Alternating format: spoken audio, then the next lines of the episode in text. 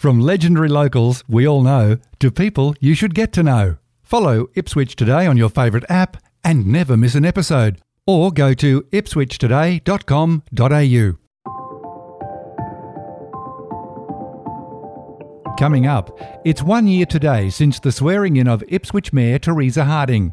And how circus training came to town, with its aim of helping young people gain confidence and a possible career. It's Wednesday, April 14, 2021, and I'm Alan Roebuck. Welcome to Ipswich Today, which acknowledges the traditional custodians of the land on which it is produced and pays respects to elders past, present, and emerging. This podcast is supported by Conetix, people powered web hosting trusted by Australian businesses since 1999. Before I get to this episode's special guest to talk about training for the circus, today marks 12 months since the swearing in of Ipswich Mayor Teresa Harding in her backyard. I, Teresa Jane Harding, having been elected as a councillor of the Ipswich City Council, declare that I will faithfully and impartially fulfil the duties of the office in accordance with the local government principles and code of conduct under the Local Government Act 2009 to the best of my judgment and ability. Elected on the promise of a fresh start, here's what the Mayor said two weeks before being sworn in on the 2nd of April and just after confirmation of her win. I spoke with the then Mayor elect about her promise of establishing what is now the Transparency and Integrity Hub. You've made clear details of the $78 million loss of Ipswich City mm. properties will be released on Council's website. What do you think you'll find that we don't know already? Well, I haven't seen it, so it's um, I'm, I'm actually not declared until next Wednesday, so I actually don't get to see any of, the, any of that documentation or have any authority until then. So um, I think people just whatever is there, people just want to see what it was, and I think it's part of our healing process and it'll allow us to move on. In the media today, you're quoted as saying you'll put a motion to the first council meeting to reveal all those details of trips mm. taken by the then directors. Is that motion really necessary? Can't you just direct the CEO to publish it? I'd like to do that. That would be my, my preference, Alan, but if I can't, then I'll move a motion to make sure that it's published. While the hub has since been established by Council, it is still battling with privacy issues over some historic details. Councillors are now one year into the job and no doubt a little wiser and smarter to their surroundings. We've also witnessed the overturning or changing of some policies in recent months previously approved by the administrator. Again, reflecting back a year, I also asked Teresa Harding about a possible review of some of those policies and thoughts on the now closed divisional offices.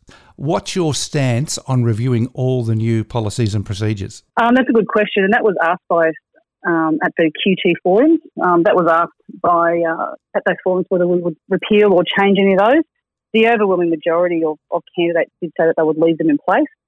I think it would be uh, prudent to leave those in place for at least 12 months, see how they work. And then if any need to change, but I think we have a really open conversation um, with the public to say we wish to change these policies for these reasons because they're not working uh, to benefit the people of Ipswich. As long as we do it, I think, in an open way with, with people, I think everyone will be fine. Councillor accommodation has always been a hot topic. The divisional mm-hmm. offices have been closed. How do you see the future for councillors' accommodation? Yeah, look, um, again, this was came up at the QT forums and overwhelmingly the candidates said that they would maintain what it is now. The main issue is that the, the community group want to have access to free or low cost um, venues for their meetings, and they should have that. There are multiple ways that we can do that. We've got the new library in, in Springfield, the one in Rosewood's about to open up, and obviously in um, Ipswich CBD itself. So I think in the interim, I'd love to see where we can hire out some meeting rooms all around the city so people can have their community group meetings at a, free or low cost uh, venue. That was Ipswich Mayor Teresa Harding speaking with me on April 2nd, 2020.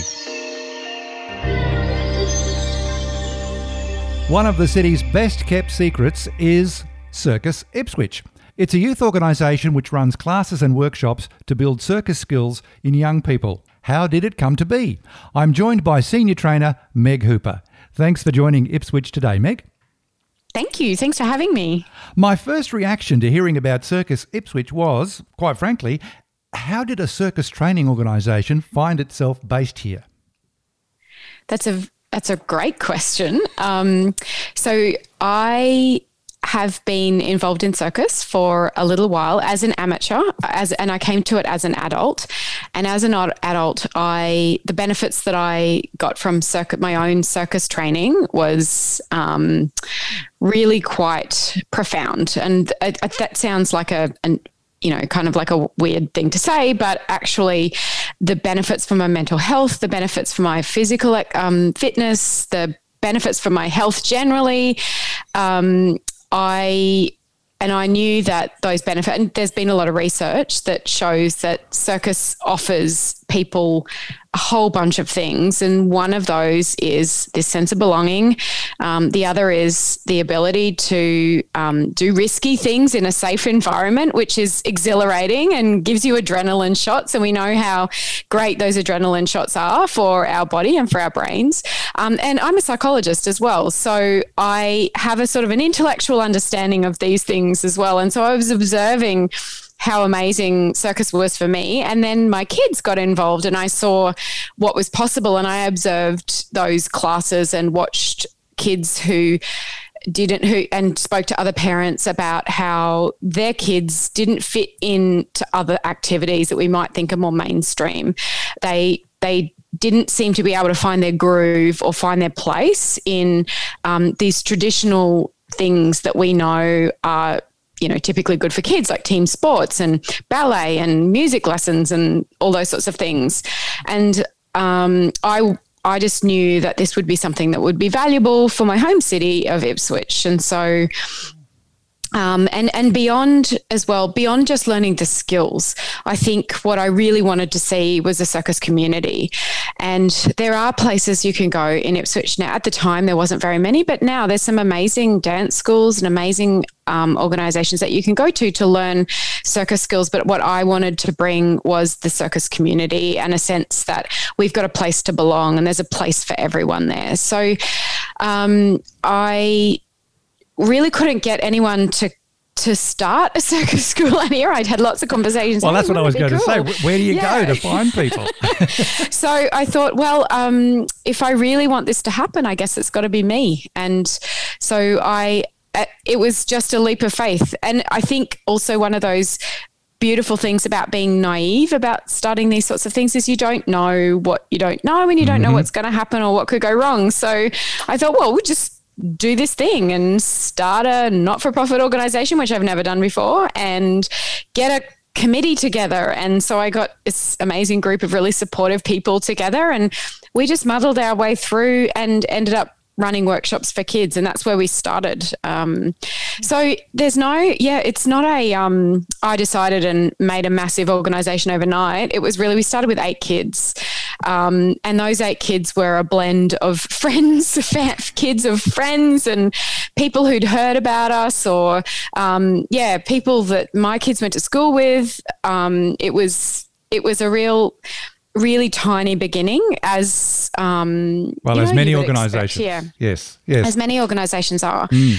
um, but yeah it's been it's been an amazing ride, stressful and all those sorts of things as well. But I, it, the the amount of joy that I've experienced over the last four years since we started, in 2017 was when we ran our first workshops at the end of that year, and um, the amount of joy that I've personally experienced through that journey is is really quite hard to describe.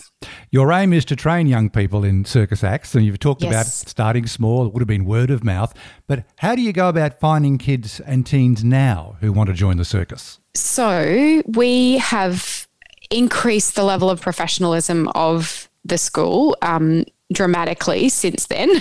um, we have become very strategic about our marketing. So I wouldn't suggest that we are perfect in any way, but particularly COVID gave us a bit of a break to take a step back and say, well, who is it that we want to be now? And what is it that we want to do? And how are we going to get there?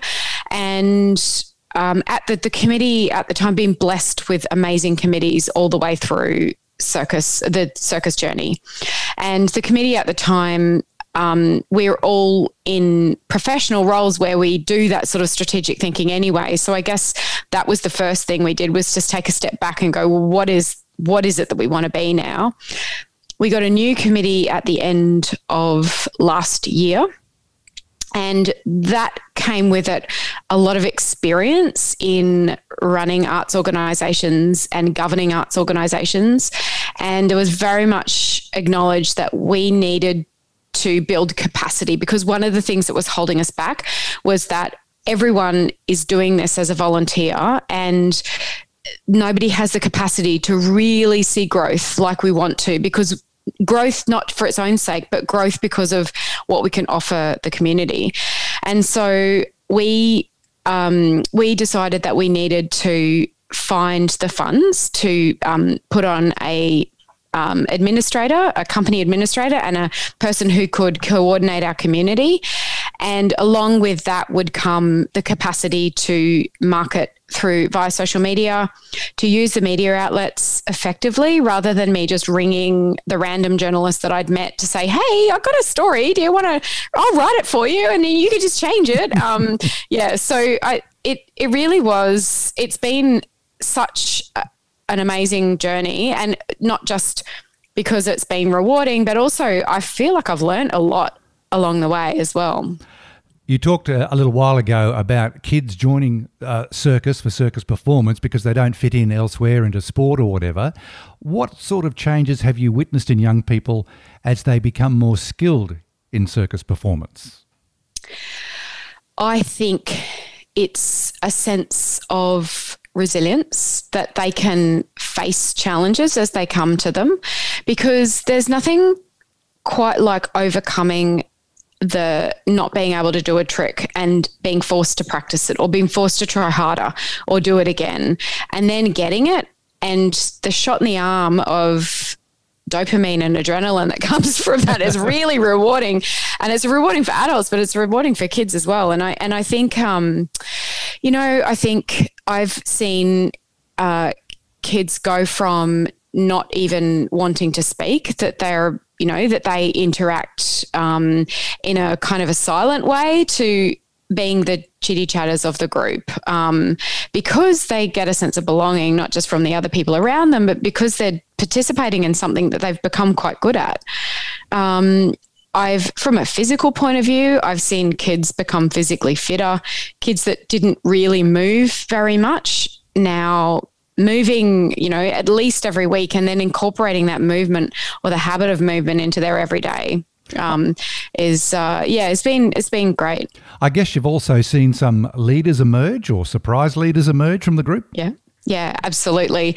Um, we we have a program that we run specifically for kids with learning differences and special abilities. So, and it's really interesting watching um, as they become familiar with circus and become a lot more comfortable in that environment, then their natural kind of tendency to want to lead other kids or to suggest ways of doing things or to actually initiate activities that they might not have initiated previously has been has been really rewarding. And you can definitely see leadership skills there. Um, i think also as some of our kids in our circus foundations which is kids that are really interested in skill development and want to and are interested in performance to some extent um, all of those kids have stepped up and understand that they've got a role to play in creating a sense of belonging. And it doesn't mean, I mean, they're kids, it doesn't mean that we don't have the odd slip up now and then. But we've created a really strong identity in that group to, to say this is the group that we belong to, and it's in our interests to make this to make ourselves a team. Yeah. Since 2017, when you were established, can you talk about any individual successes at this point? Like, for example, has has someone absolutely blossomed and gone on to score a full time job in a circus? well, I don't know about the full time job. or in the theatre, or whatever.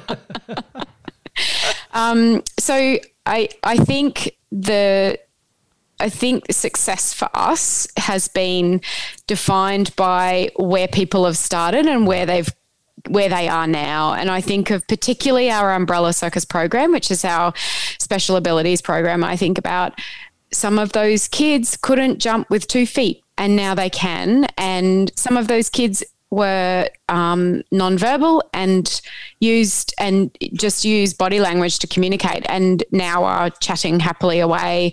Um, you know, I think it's it, it, it's success actually is not about yes of course that's wonderful if people become circus artists and and and that's absolutely you know there's no reason why we wouldn't want that to happen for people who aspire to that. But i think collectively and because we're so new and where we started success for us really is seeing the shift in kids from where they started to where they are now. And i think you know i think some of our more advanced students are showing great promise in physical theatre and physical performance. Um, kids that couldn't do a forward roll that are now practicing back walkovers and things like that. So, you know, there, there is definitely an uplift in skills. And um, I think that also comes from our re- more recent collaboration with Chelsea McGuffin, who's our um, who plays an artistic lead role for us now, and she runs an ensemble of artists that are really among the best in the world, performing artists um, in the circus world. Chelsea herself is a legend in the circus world.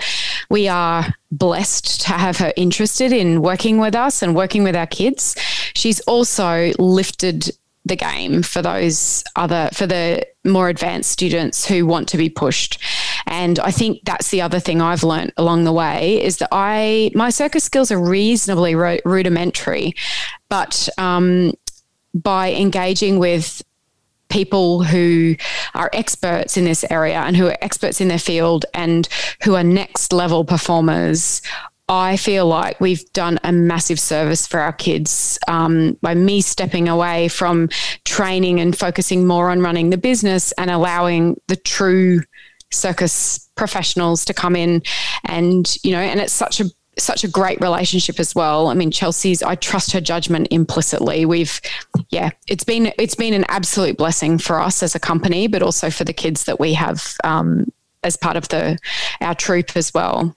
Circus Ipswich has a public performance for Saturday, April 17, which just happens to be World Circus Day. Who knew? It does. Um, Who and knew? It, and it's going to happen in the Nicholas Street precinct. What can we That's expect right. to see?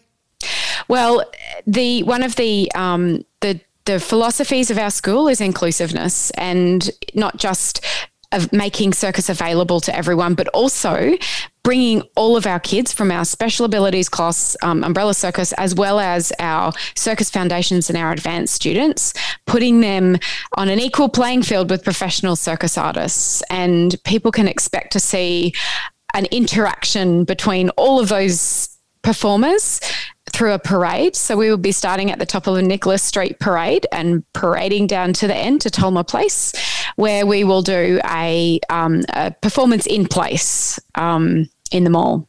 What about the number of performers and their ages? Um, so our performers range from six through to 15. And then we have professional artists who are adults coming in as well. Um, and there are about uh, 25 of our kids and wow. um, about six professional performers as well. So it'll be quite the crowd. Yeah, quite the crowd and quite spectacular. and from what so. I've seen uh, on your website, lots of colour. We hope so. Yes, we're bringing the colour. That's for sure.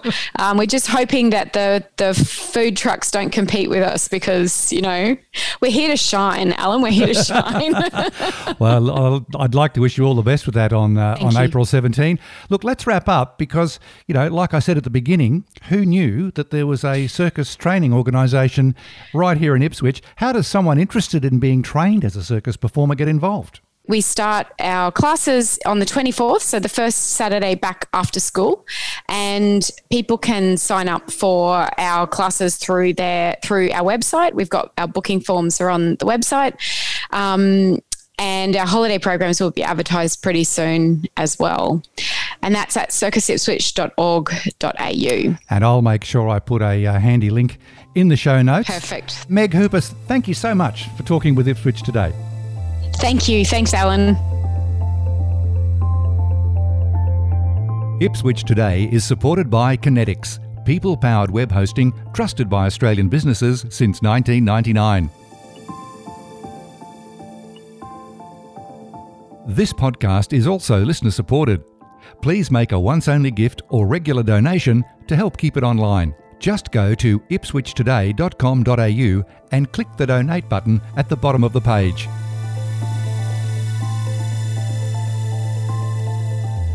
You can follow this podcast on your favourite app, including iHeartRadio, or play Ipswich Today from your smart speaker. Music is supplied by Purple Planet Music. This is Alan Roebuck. Thanks for listening.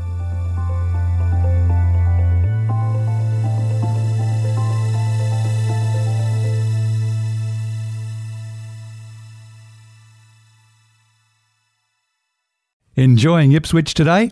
Please share the love on your socials.